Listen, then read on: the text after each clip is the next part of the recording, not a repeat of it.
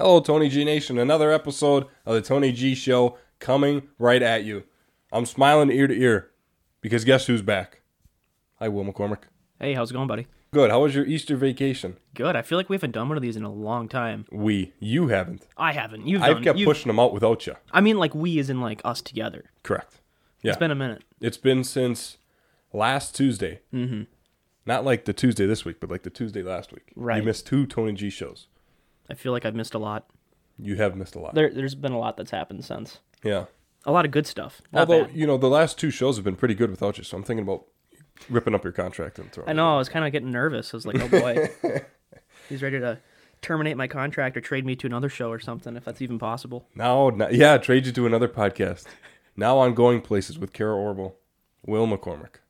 Trade me for a couple draft picks, Trade you for a couple microphones and some studio equipment. soundboard. Yeah.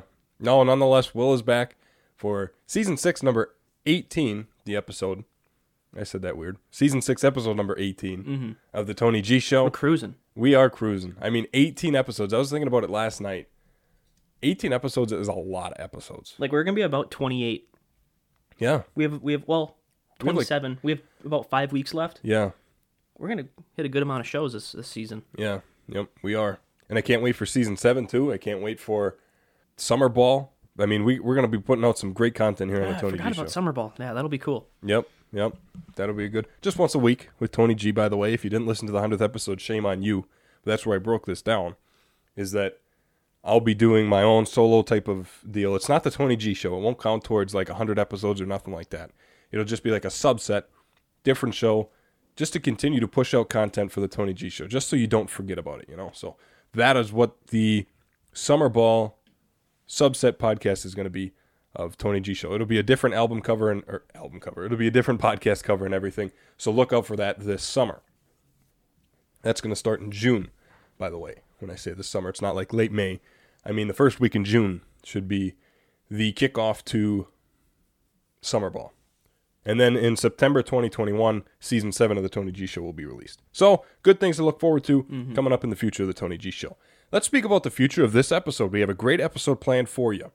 If you remember back in, I think it was November, when the Masters tournament was pushed back into the fall because of COVID, we had our golf expert Jared Reinhardt on the show for the first time.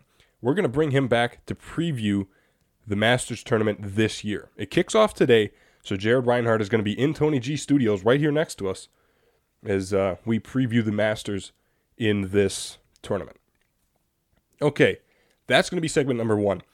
I can't wait for segment number two because this is going to be a big segment. Will you and I are going to discuss this the Sam Darnold trade. I'm curious what you're gonna have to say about this. I kind of, Yeah. I feel like we might be in different camps I also kind of feel like that. potentially. Sam Darnold was traded to the Carolina Panthers.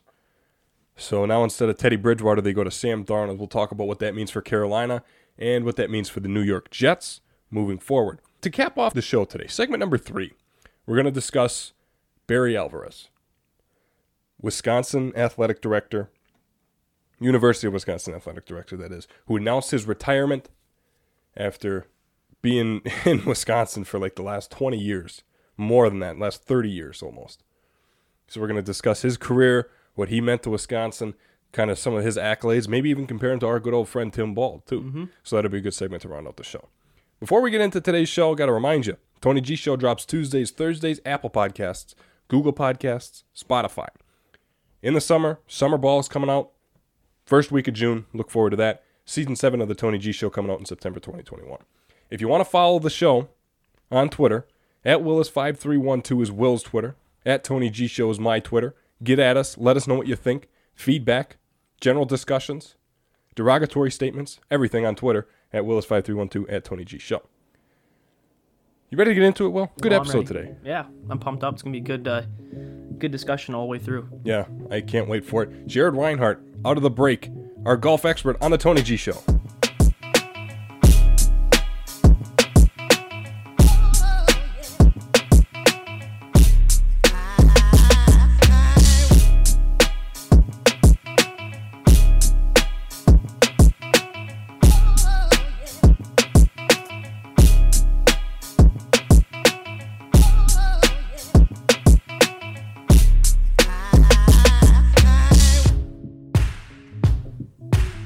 Segment number one in today's edition of the Tony G Show.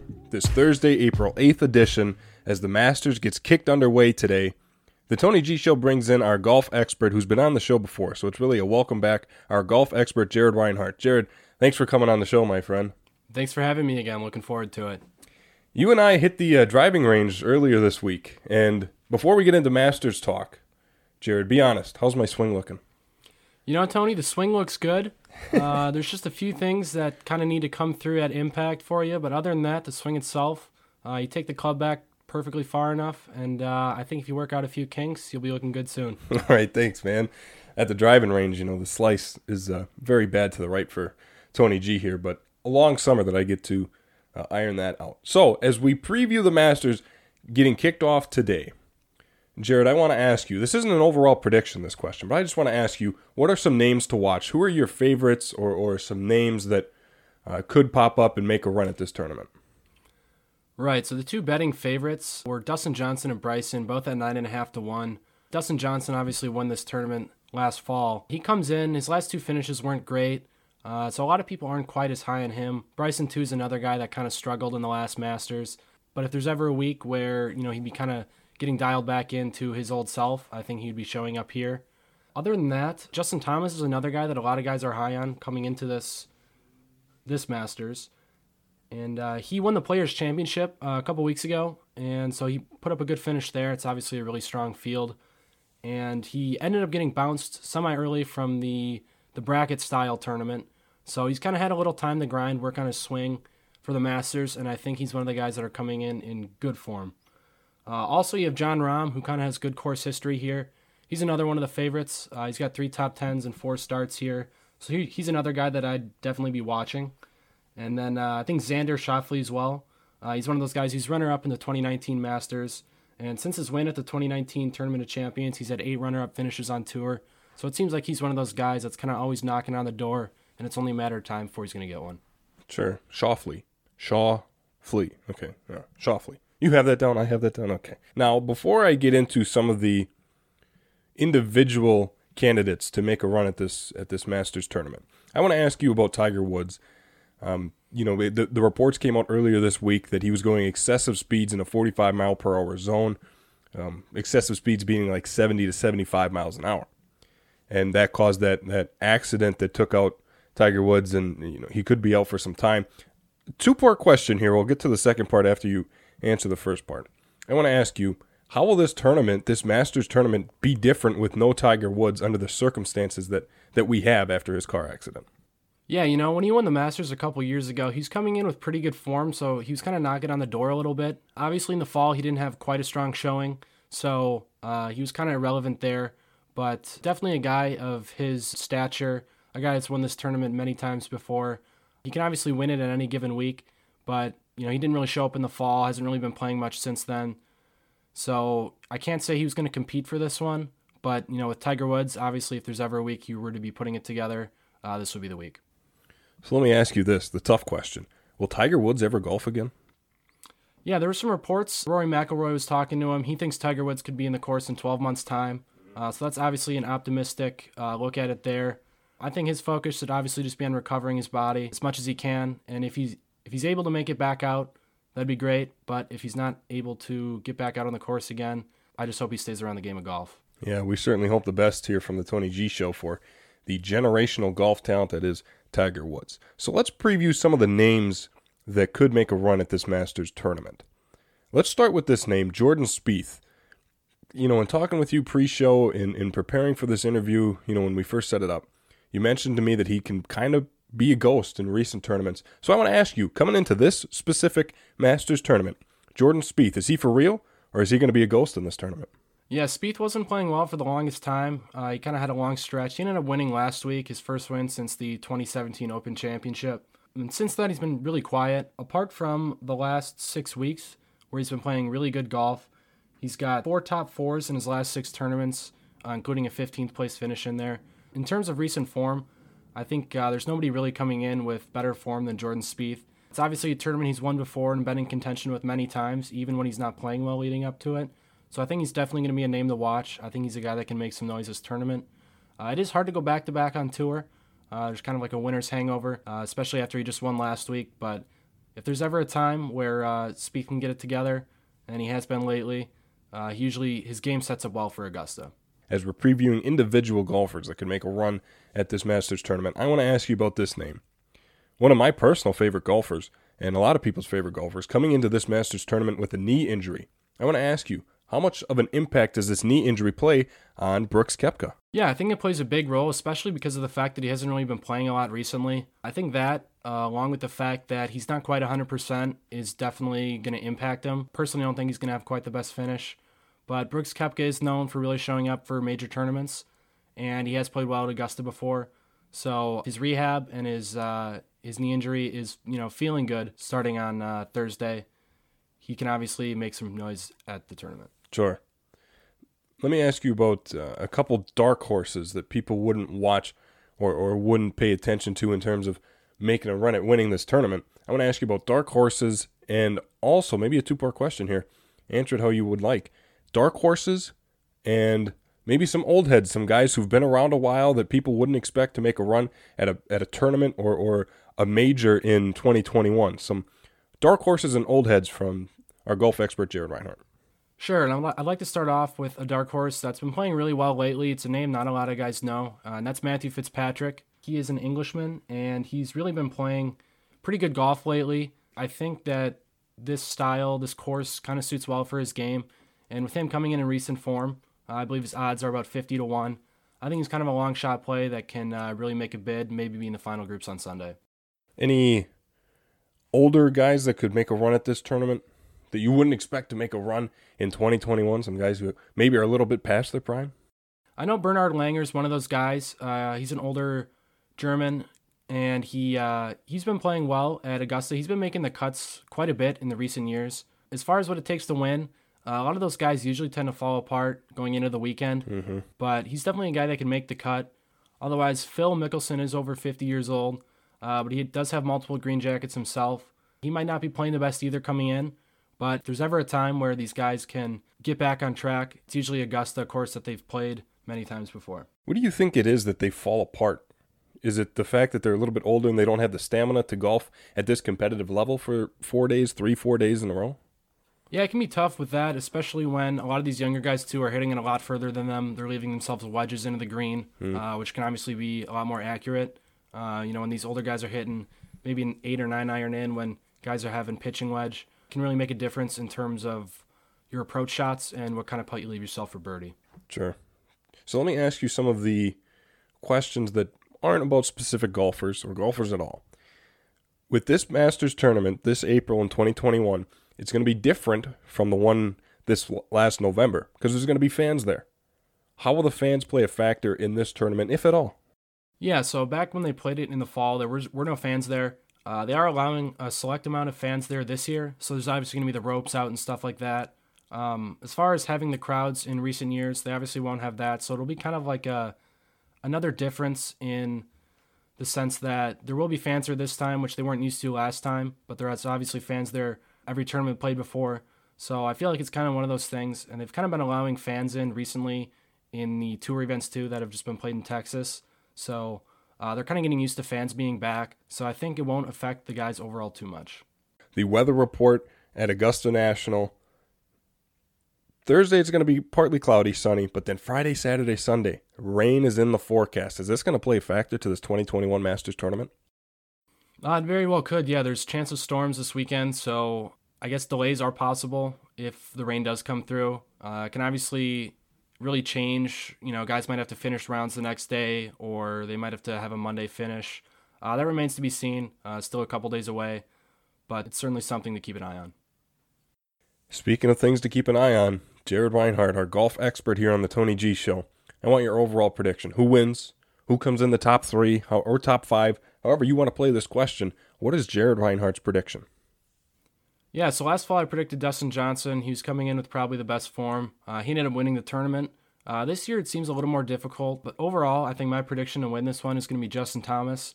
Uh, he just won the Players' Championship, uh, very stacked field, uh, field similar to this one. And then uh, I think his early round exit from the the match play was definitely to his benefit, you know, because he still is coming in with good form. The match play tournament isn't one of those where you're not necessarily playing bad if you lose, just because it's it's heads up versus another golfer. So I think he's had time to really work on his swing since then. He didn't play last weekend, so I think he's really just kind of getting his game ready for Augusta, and I think he's primed for a really good finish. There you have it, the prediction from Jared Reinhardt, Tony G Show's golf expert. One more prediction, Jared. By the end of summer, speaking around August, what will my handicap be? You know, Tony, it really depends if you can get that slice figured out. Yep, Um, yep. Your swing is good, like I said, just a few little things you need to work on. But golf's one of those things where the smallest thing can make a big difference. So I think if you're able to get it dialed in, I think you could be right around 15, 18 range. Plus? All right. That'll be it from our golf expert, Jared Reinhardt. Jared, thank you for coming around again to the Tony G Show. We really appreciate your insight. Thanks for having me. Always a pleasure. Okay, as we kick out Jared Reinhardt of the Tony G Studios, our golf expert, very good insight from him, and we thank him for coming on. He's he always has good insight. I mean, Oh, he always knows golf inside and out. And I mean, historically, his prediction's been pretty. Uh, He's one and zero. he's one and zero on the Tony G show. Yeah, before today that is. So Wait, one and zero. remember when he was in November? Yeah, but didn't he get it right? Yeah, he said one and zero.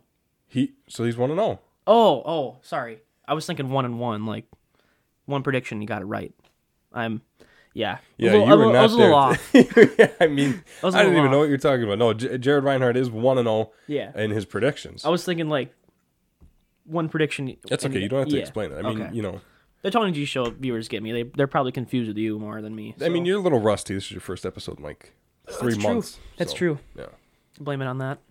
Nonetheless, Jared Reinhardt, good insight on the Tony G show. Let's move along to segment number two of today's show. And Will and I are going to open this discussion up talking about the Sam Darnold trade that occurred very recently over, was it over the weekend? We didn't discuss it on the Tony G show on Tuesday because we had Sam Fonder. I think it was like yesterday, wasn't it, or like two days ago? No, it was like a couple days ago. I don't know if it was over the weekend or like at the I start don't of think it was the weekend because I would have been talking about it with my dad at home. I think it was Monday because I Yeah. remember getting that notification It was Monday. Yeah, it was Monday. So earlier this week, Sam Darnold was traded to the Carolina Panthers, and the Jets, in exchange, got three draft picks a sixth round draft pick this year in 2021, and a second and fourth round draft pick in 2022. That's next year's draft. And of course, the Panthers got Sam Darnold. So let's discuss who do we think won this trade. Now, keep in mind, the Jets have the number two overall pick. I'm going to say the Carolina Panthers won this trade Yeah, I'd, I'd agree with you. because you know if you look at what Carolina was working with, Teddy Bridgewater is kind of like an average quarterback, and you could argue the same thing for Sam Darnold, but I see a higher upside in Sam Darnold mm-hmm. than I do in Teddy Bridgewater. Sam Darnold is much younger. Sam Darnold has spent the first couple years of his career in New York playing for the Jets. I mean, come on. This is going to be a far better situation for Sam Darnold in Carolina. Granted, it's not like he's going to the Kansas City Chiefs or something like that. It's not like he's working with this innate amount of talent. But the Panthers are better than the Jets. And I'm willing to say like anybody is better than the Jets. Yeah, Jets. I was about to say it's pretty much any other team besides the Jets is like I think Ohio team. State's offensive situation is better than the Jets. probably. Yeah. The Jets were uh, pathetic and we're going to talk about them in a second. Don't think we're going to leave them out of this discussion here in this trade.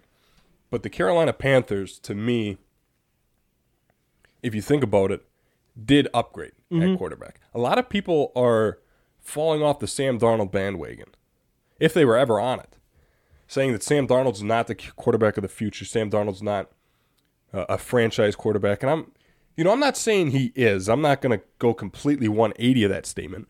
But how do you know? I mean, the guy has made some pretty good throws, Right. like highlight reel throws Really good throws. that you could see on social media because like they're very good throws. So the guy is accurate. Guy's got a good arm. The thing that I fault him with is, to put it broadly, is, is a lack of experience. And what I mean by that more specifically is he's not the best decision maker.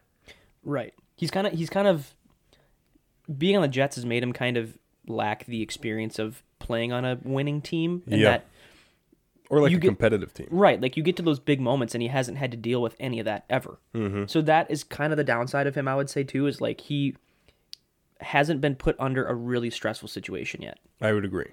I would agree, and I think, you know, as he gets shifted to the NFC South, which is a little bit more competitive of a division, Saints, Bucks, Falcons. Now you know you're on the Carolina Panthers, so it's a much tougher division, mm-hmm. and the spotlight's going to be on him to play and perform. But I'd almost argue that that's where he shines best. USC grad, and you know they play good teams if you're USC. Right. Always competitive football there in Southern California. Granted, it's not been the most impressive play as of late, but it's still a Power Five conference. It's still playing against great competitors, future Sunday players, as they call them in college, because they're going to be professionals. So Sam Darnold does have that ability in him to perform at a high level. Right. And that's not. He I'm just not, he yeah. just doesn't have the platform to do it yet. Right. And I'm not saying that he can't, or that I doubt that he can perform under those stressful situations. I'm just saying at the professional level, it's way different than college. And Yeah. we have yet to see that. We have yet to see him Translate. experience that high stress clutch moment in the NFL yet. Right. So, what- that's my one dig at him. I don't think he's a bad quarterback, though. I think he's probably better than Teddy Bridgewater. I also don't. And I have a couple friends who thinks he's that he's a bad quarterback, and that's kind of where I want to focus this discussion a little more. Is because I I don't think you can make that judgment that he is that bad of a quarterback. Like I said, who has he been thrown to? Jamison Crowder, Robbie Anderson for the first couple years of his Right. career, who's now, by the way, a Panther. So And Robbie Anderson's a good receiver too, but I mean, what they had Le'Veon Bell for a little bit, and yeah, like that's it for their power, like their power names. You know, like that didn't pl- uh, that didn't work out very well. We all know how the Le'Veon Bell thing went. He's right, uh, you know, moving around. That's not the point, though. When you look at who, who Sam Darnold's had to work with, I mean, it's practically nobody. and the whole. And plus, plus his head coach. Yeah, I was I just mean, what to a say. joke of a head coach. I was just about Adam to say, like, is. how could you, hi- you know, it, you hire a, yeah, a joke of a coach and expect a player to to dominate like that. And you know, I would have been interested to see how this would have played out as uh, the Jets signed Robert Saleh to be their head coach, the defensive coordinator for the 49ers for those uh, very competitive years in San Francisco. So I would have been interested to see how that plays out. Get it? Granted, he is a defensive-minded quarterback, but just to be under like a competent head coach. I mean, Adam Gase and everything he did, press conferences on the sideline. I'm sure in practice, even though I didn't see that firsthand, I mean, the guy just did not look like a head coach. Didn't look like he knew what he was doing. He's like a walking head scratch. Exactly. I mean, do you remember his introductory press conference? He was kind of looking around, and, you know, mm-hmm. did the bug eye thing, and I don't know what was going on. So I don't want to make fun of it too too bad if it was like, you know, something. Right. I, I, don't- I don't know. Something's it was just bizarre. I've never seen that before. right. But the thing that I really point to is you remember last year for the draft, the 2020 NFL draft, how it was all remote. Everyone was at home, and they kind of did the in house camera pans, the camera shots to the head coaches. Remember Cliff Kingsbury and his nice view, his nice, very rich looking mansion. Uh, Bill Belichick, remember it was kind of his dog sitting at the kitchen table with the two computers. Memes started to roll out after that. But you remember what I'm saying, that they had the in house camera shots of the head coaches. And I'll never forget they cut to Adam Gase, and he looks like someone stole his dog.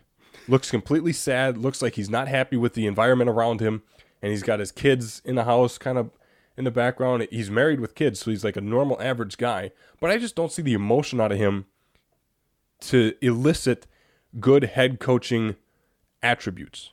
I don't see it in him to be a competitor. I don't see it in him to morph a career of someone like Sam Darnold and make him a competitor. I don't see that in him.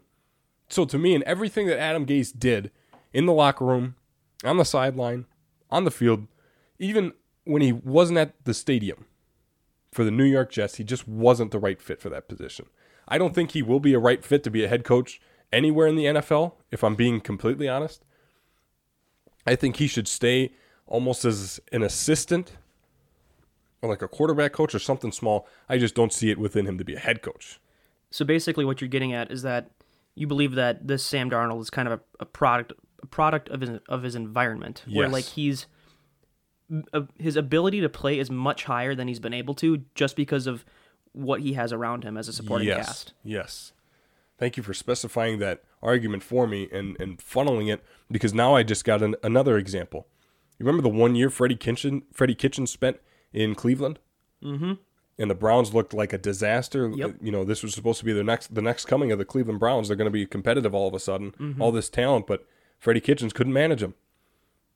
Same thing. Same thing. It is the exact same thing. Now the Browns, you know, fire Kitchens, get a new head coach in there, and now they're starting to compete a little bit more. They have a little bit more sense of direction. Granted, the talent levels are a little bit different for, for each team, Yeah. but Yeah. but the point remains. the point is still there that the head coach, you know, and, and it, I'm not saying people underrate this aspect of a football team. I'm just saying sometimes we can forget how important it is to have that good of a head coach. I would say that honestly even strength, strengthens the argument because you can say, look, you can have a team full of all stars. Yeah. You don't have a good coach, you're not going anywhere. Right. And so what what does that mean if you don't have talent? Right. If you don't compliment you Sam don't Darnold? yeah. and you don't have a good head coach. Yeah. Now the counter counter argument, which we've kind of alluded to, arises again. But what about Le'Veon Bell? Okay, fair point. Fair point. They tried. They tried that one time. They tried with the Le'Veon Bell thing, and it didn't really pan out because you know there comes that conversation again that that second contract for a running back mm-hmm. is hit or miss. Really, it's swinging. You're either going to hit on it or you're not. And, There's no in between there. Right. And I feel like a lot of teams probably picked up on it, and maybe the Jets didn't, or they just didn't care. But he seemed to kind of have like a motivation problem. At least, Le'Veon Bell. yeah. Yeah. From from what I've seen, I'm not saying that that is certainly the case. I'm sure he's not uh, undermotivated because clearly he's an NFL player. But, But- yeah, I, I I wouldn't say undermotivated because like he he held out for the 2018-2019 NFL season for a Right. good so he could get paid. He was determined on getting paid so he could perform no matter what team was going to pay him. And then he kind of went to the Jets and it didn't really pan out. He kind of had some uh, disagreements within the locker room there and, and he ended up leaving New York and moving on. There comes that argument where we're going to intertwine this with the the Browns thing again. You do have talent, but if the head coach can't manage it, what good is it? I mean, you might as well have, you know, Pop Warner kids running out there if you're not going to have a good head coach. I mean, you need to start building a team with a head coach. And I think that's what Houston's trying to do, getting a new head coach, new GM in there. And granted, that's a whole debacle what's going on in Houston because Deshaun Watson's still a Texan. But remember, there's all these allegations coming out on him. That's besides the point, though. I'm just trying to give that example of you need to start building with a head coach. Mm-hmm. Green Bay Packers did it. Yeah. A six nine and one season, canned Mike McCarthy, got Matt Lafleur in, thirteen and three back to back years to the NFC Championship. It's hard to it's hard to, to argue with those results. I mean, Yeah, and that and that goes to the same point with the Browns. Like you have a team with studs, Yeah. absolute amazing uh, talent, Pro Bowlers. but you don't have the the the plan Yeah, to let, let them play to their best ability, and Yep. things fall apart.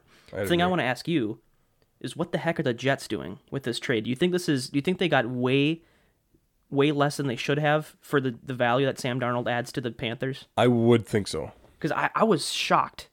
I mean, three picks is like a good quantity. It's a good number of picks to get back. Three picks for one uh, quarterback. But I think that goes to show you how little the Jets valued him. Yeah, that's kind of what I was getting They at. just kind of gave him away. So they got a sixth, a 2021 sixth, a 2022 second, and fourth. Yeah, That's insane. I would have. That's like robbery for the Panthers. I wouldn't. Uh, you well, Worst case scenario, Sam Darnold doesn't work out. They're like, all right, well, we didn't trade much for him. right, right. That's robbery, in my opinion. If I'm the, I would agree. If I'm the Jets, I would have asked for a little bit more. Yeah. a little bit more value than a sixth rounder this year. I would have tried to get a second or third. I don't think you know Sam Darnold is worth like two, three first round picks. Of course, maybe even one. I could see an argument for. I wouldn't. You know, I think the max that you could get out of Sam Darnold realistically is like two, two second round picks. Yeah. and then like a fourth or fifth. Yeah. The value they got back one second round pick and then fourth and a sixth. I mean, like that's Yeah. The likelihood of a fourth and a sixth, both those players working out. Now, granted, I'm not saying it doesn't happen because it certainly happens where Sure. players in those later rounds work out, but it's very unlikely. I mean, well, let's think about what the Jets are going to do here. Remember, they do have the number two overall draft pick, which is either going to be Zach Wilson, new quarterback mm-hmm. from BYU, or new quarterback from Ohio State, Justin Fields, because Trevor Lawrence is going to go number one. But let's think about what you're going to get this year in the sixth round. What, a punt returner, a, another offensive lineman? What are you going to get next year in the second round? Okay, Right. maybe like a second, third string wide receiver. What are you going to get in the fourth round next year? Like a long snapper. I don't know. I mean, like I just don't see the value Yeah. that was worth Sam Darnold. And granted, you could say that Sam Darnold's numbers don't show that he is anything more than that in terms of return, but that's why Will and I are bringing up this argument that you can't make the justifiement yet that he isn't going to be a good quality NFL quarterback that can start for a team and lead them to a competitive nature. Mm-hmm. I see the leadership in him. I do. Yeah. I think he's a mature, young individual. I think he can certainly stem the tide of whatever him and his team faces. But I haven't seen anything from him yet to tell me that he's not going to be a successful NFL quarterback. Yeah, it's exactly what I was gonna say. Is there's there's hasn't been any that I can recall off the top of my head, Yeah. Which to me tells me now that he hasn't had many major instances where it's like, yikes, he cannot be a good leader, player, or any combination. Right. And I, for the most part, agree. Now, you know, we've talked enough about the Jets. I want to pound the, the Panthers a little bit more and talk about their situation. I don't think Sam Darnold is the answer to all of their quarterback problems that they've been going through, but it gives them the opportunity to find a, a, a it gives them an opportunity to find a way to compete with Sam Darnold, with a new quarterback that I think Teddy Bridgewater didn't and couldn't. I, I don't, don't want to say that though, because like he did good. I mean, he was a good average NFL quarterback for the Panthers. But I think the point of what I'm making here is that the Carolina Panthers are trying to ignite this. This is like their new franchise quarterback, mm-hmm. Sam Darnold. This is their quarterback for the next two, three years. So so Bridgewater's under contract for 2021, yeah, correct? they're gonna have both. So this will be an interesting dynamic I know. because I don't think Bridgewater is a bad quarterback either. I just think, I think he's average. yeah, I just I don't don't, think he's think, bad. he's a good fit for the Panthers. Sure, yeah, that's a good way to put it. He's a I- good fit. Right, because when the Panthers, I, I'm sure you could go back to previous episodes if they're still up. I'm pretty sure I advocated for the Panthers picking up Teddy Bridgewater. I think he's a good quarterback. Yeah, I don't know if he's their answer though, and maybe Sam Darnold isn't either. Yeah. But it's going to be interesting to see like will they start Dar- Darnold right away because obviously they see something in him, or why else would they trade for him? Right. Obvi- and that's a good point. Obviously, they see something in him to build and try to compete for the next two, Right. three seasons. So I I wonder if people are already kind of automatically assuming he'll start because maybe he won't. Maybe he won't. Maybe But this then- is where he kind of takes that shift to AJ McCarronville, where he's just a backup quarterback now. Right. And maybe that would kind of Mm. justify why they didn't trade high picks. But I, who knows? But then the it's- Jets could have just turned around and traded him to like a True, true. what's a team that needs a quarterback right now that's not going to draft one. I don't know. Throw a name out there like the maybe like the Steelers. Yeah, yeah. ben right. Roethlisberger's going to go into his last season. And they're already talking about uh, starting a new quarterback program there or figuring Yep. something out. So Yeah, it- it's so it's you know this is overall. I think this trade, I think the word to, to throw to label it as peculiar yeah, for both sides. You think they could have got a little bit better? It seems like here. Let me put it this way. I think this is the good way to kind of transition out of this argument. Is that I think both teams in this trade, the perfect word to label this trade is that they settled.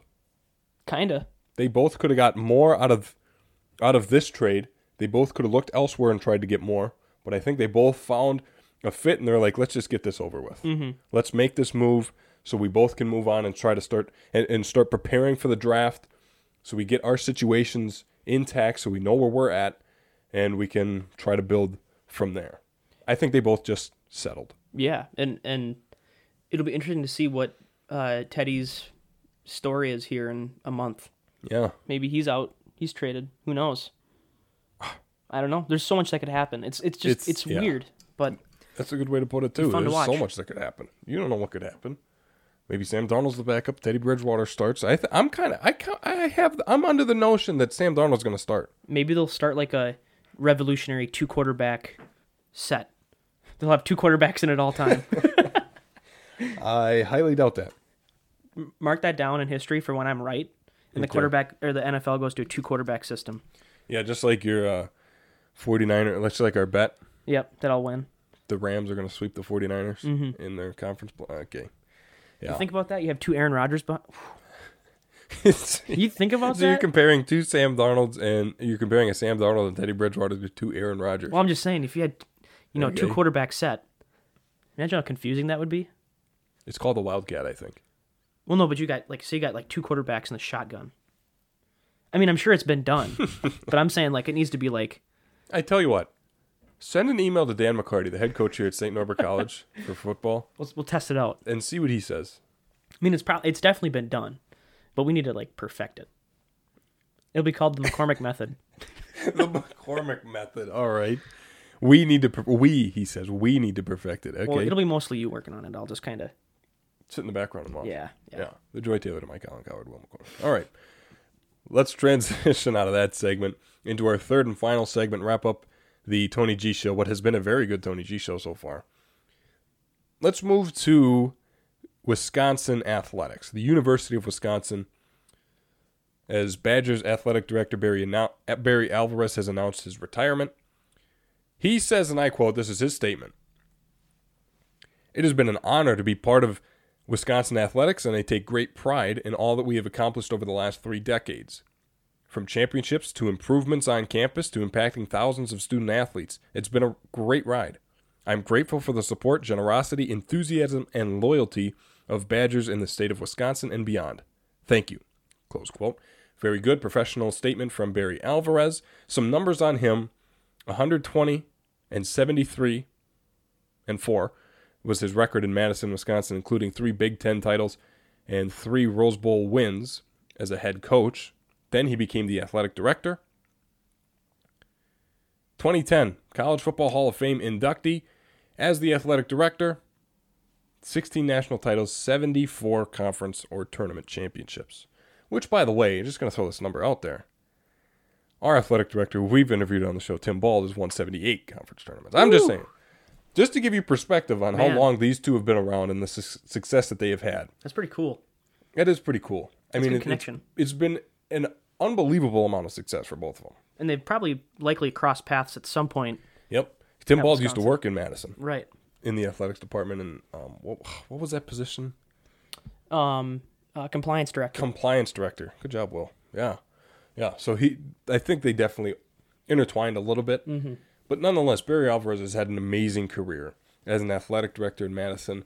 He's, and I mean, when you think of Wisconsin athletics, you think of the football program, you think of the basketball program, but the thing that, I mean, really is successful in Wisconsin is sports that don't get as much attention, like the softball, the track and field, the cross. You know, I, I mean, like the other sports that aren't going to be on ESPN all the time are the sports that are really, really successful. Now, granted, the the popular sports, the football and the basketball program, very popular mm-hmm.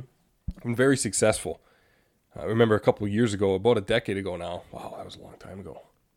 Where the Badgers went to the Final Four, and then they went to the championship. Very successful uh, basketball program, and then the football program is, I mean, it, since Barry, uh, I think the number I don't have it down on my notes sheet here. Since Barry F- Alvarez has taken over as the athletic director, they haven't missed a Rose Bowl, or not a Rose Bowl. They haven't missed a bowl, a bowl game in a bowl season. They've been bowl eligible every year that Barry Alvarez has been an athletic director. Very impressive. Shows a lot of his attributes getting to assign coaches to different positions and really getting some good recruiters. The thing with Wisconsin sports is it's mostly in-house talent. I mean, besides of course like the running backs and quarterbacks that come from New Jersey, that's a big spot for them. But they have a lot of in-house talent in Wisconsin, and I think a lot of that attributes to Barry Alvarez. Other sports I think that are well worth mentioning are the hockey programs. I was just about to say. The men's and women's are both incredibly successful. The women's just won a national championship this year. Yep. The men Congratulations, have won a yeah, congratulations from St. Norbert College, who has very popular hockey programs as well. So, eh, you know, the men's are very uh, popular as well. I think, or successful, I should say. I think the thing to really mention when you're talking about athletic directors is how they make people feel. Because, you know, you can talk about the success they have, but if they make people feel like they aren't unwelcome, like they aren't welcome to talk to them, like they aren't an open book, then you're not going to have a successful program, and no matter what sport it is. And the thing with Tim Bald, and I think with Barry Alvarez, they're both very open people, mm-hmm. very honest people, and very true to themselves. I think that lines up. That's a great formula and recipe to be successful. And to your point too, I mean, for college students, this is your home for Yep, four years, if not more. four years of your life, if not more, for two thirds of the year. That's a lot. That's a lot of time. That's a Mm-hmm. lot of time. So it's important to have that connection with, especially as an athlete, your athletic director. And although we can't personally experience or personally speak on it, For Barry Alvarez. right?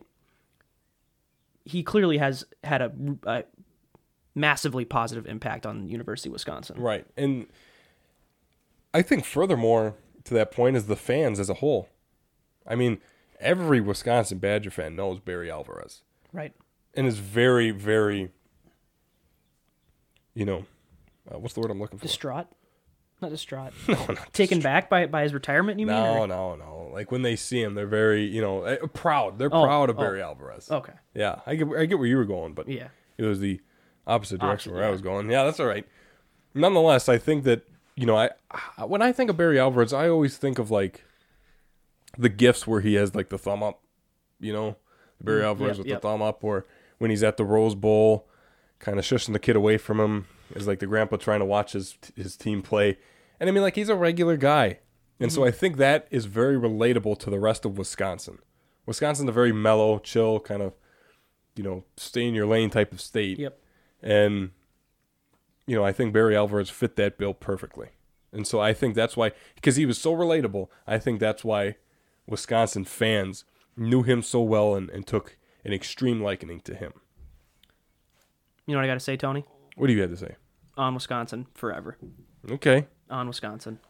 Amen, brother. I, you know, I, it's interesting. I wonder where they're going to go with the athletic director I, I don't know. Yeah. position. That's uh, like just like here. That's big shoes to fill. I mean, Wisconsin, is a very in-house type of athletic program. Mm-hmm. Barry Alvarez was the head coach, and then he became the athletic director. So they, you know, in-house. Paul Chryst, who is the head coach now, graduated here, was a, a an assistant coach here, then went to Pitt, and then they brought him back. So he was in-house. So I wonder if the next athletic director position for Maybe. Wisconsin athletics is in-house already. yeah. Maybe it's already filled. Maybe. Who knows? Here's the thing, though. Maybe it's not. Will Could yeah. I guess we I'm smiling here we're, because we're just throwing just complete hypotheticals. how about this? I was looking through, you know, us being our age and where we're at in high school or high school, we're in, Yeah, we're in high school. where we're at in college. I was looking through uh, jobs and internships just to see if there was one that Yeah. I liked, and I come across this one: University of Wisconsin Director of Athletics, and On what LinkedIn? You applying no, for it was uh, Indeed, I think. oh, you're applying. Yeah, You're I, applying, I yeah. looked at my roommate and I was like, "Should I apply for the AD position?" Maybe they'll hire an intern and do, they'll, they'll go that route. Yeah, Just maybe some like sophomore in college. Tony G, the next athletic director of University of Wisconsin, I know still that- student at St. Norbert College, but new athletic director. I know they're avid listeners, so yeah, if you wanna bring Tony G everyone on, the he's- athletic he's an open book. department.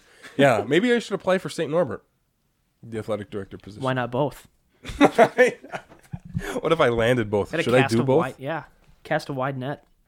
Have an office right in the middle, like an hour from each campus. Mm-hmm. Commute both ways. Yeah. That'd probably go over well. You say that with accepted. sarcasm, like it wouldn't. Yeah, that was really dry sarcasm. Yeah. I mean, You, so for you your don't believe sake, I think it would. You don't believe in me. No, is what you're no. I think for your sake, it would go fine. You're so. I'm fired. saying, like in terms of the media. you are so fired. Can you imagine? Imagine if like the, like yeah, two schools like yeah, we're gonna share an athletic director. That'd be a lot of back and forth. Oh, yeah, you wouldn't even go home.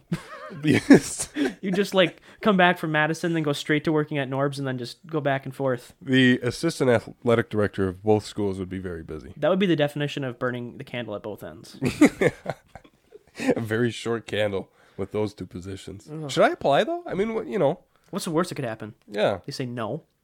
both schools, I'm sure, are equal opportunity employers. So So what's up? Tony G putting his hat in. for the new athletic- you know what? They'll probably end Uh, up coming to you. I don't even think you need you know to apply. what? No, that's a good point. They'll probably like seek you. Yep. You know. Hey, you're close with Tim Bald, huh? Yeah. Right. Let's hop in. You know, we're interested in having you interview. Yeah. That's what's gonna happen. Yep. I'm gonna get a call at some point after this show is released. Right after we're done recording. Hey, did you say? Okay. All right. That'll do it for today's Tony G show. Good Tony G show it was. Thanks again to our golf expert Jared Reinhardt coming around. a good Sam Darnold discussion, and then Barry Alvarez and athletic director discussion between me and Will. Good to be back. Yeah, good to be back, Will. Welcome back. You, I mean, you're gonna stick around for the rest of the Oh season? yeah. Okay. I Why would I leave? I don't know. Another Easter vacation, somewhere along the lines. Retirement. From Will McCormick podcasting. has stepped down from the Tony G show. You know, I, and we joke, but you do have a lot of competition. And I mean, it's not real competition. I'm not considering someone else, but I always get someone. As far as I know. yeah. yeah, we'll just say that. So uh, Will McCormick's not too mad as he leaves Tony G Studios today. But no, I always get someone saying, you know, if Will ever, if you, if Will ever doesn't pan out, and I'm like, dude, Will's been around for four seasons now. I'm not going to be like, you know, hit the bricks, Will. I got new cat coming in. I mean, you could. I know I It's could. your show. It is my show. I'm well aware. I'll just do like a a side show. I'll be like the better Tony G show. just like real petty. The, yeah, and everything I do, you just Yeah, I just like put out the same episode and I just like say the same stuff. yeah. But I somehow get it out before you do. Mm-hmm. Know and how my, I do my that. assistant co-host, instead of you, would be like, oh, "Yeah, whoa, let's get this guy." Yeah, you're not gonna disclose any names, are you? no. No. One of them was in on today's show, though. No, nonetheless, today's Tony G show will come to an end. Will McCormick, it's good to have you back. Okay, Good to be back. yeah, I would hope Yeah. so. Yeah. It's terrible to be back here. I'm not looking. there it is. I look. I, I despise my time here every You time. dreaded coming back. Yeah. you wanted this. I was like dragging my feet coming in. Mm-hmm. Yeah, your head was hanging. Yep. in Tony G Studios today. Yep. Okay. Nonetheless, let's end the episode there. Will and I will be back next Tuesday and Thursday. Two more episodes of the Tony G Show. We're going to hit 20 episodes in season six by the end of next week. If all goes well and we get two episodes in like normal, then again, we'll be at 20 episodes in season six. This is episode number 18 of season six. Signing off for Will McCormick, I'm Tony G. We'll see you next time on the Tony G Show.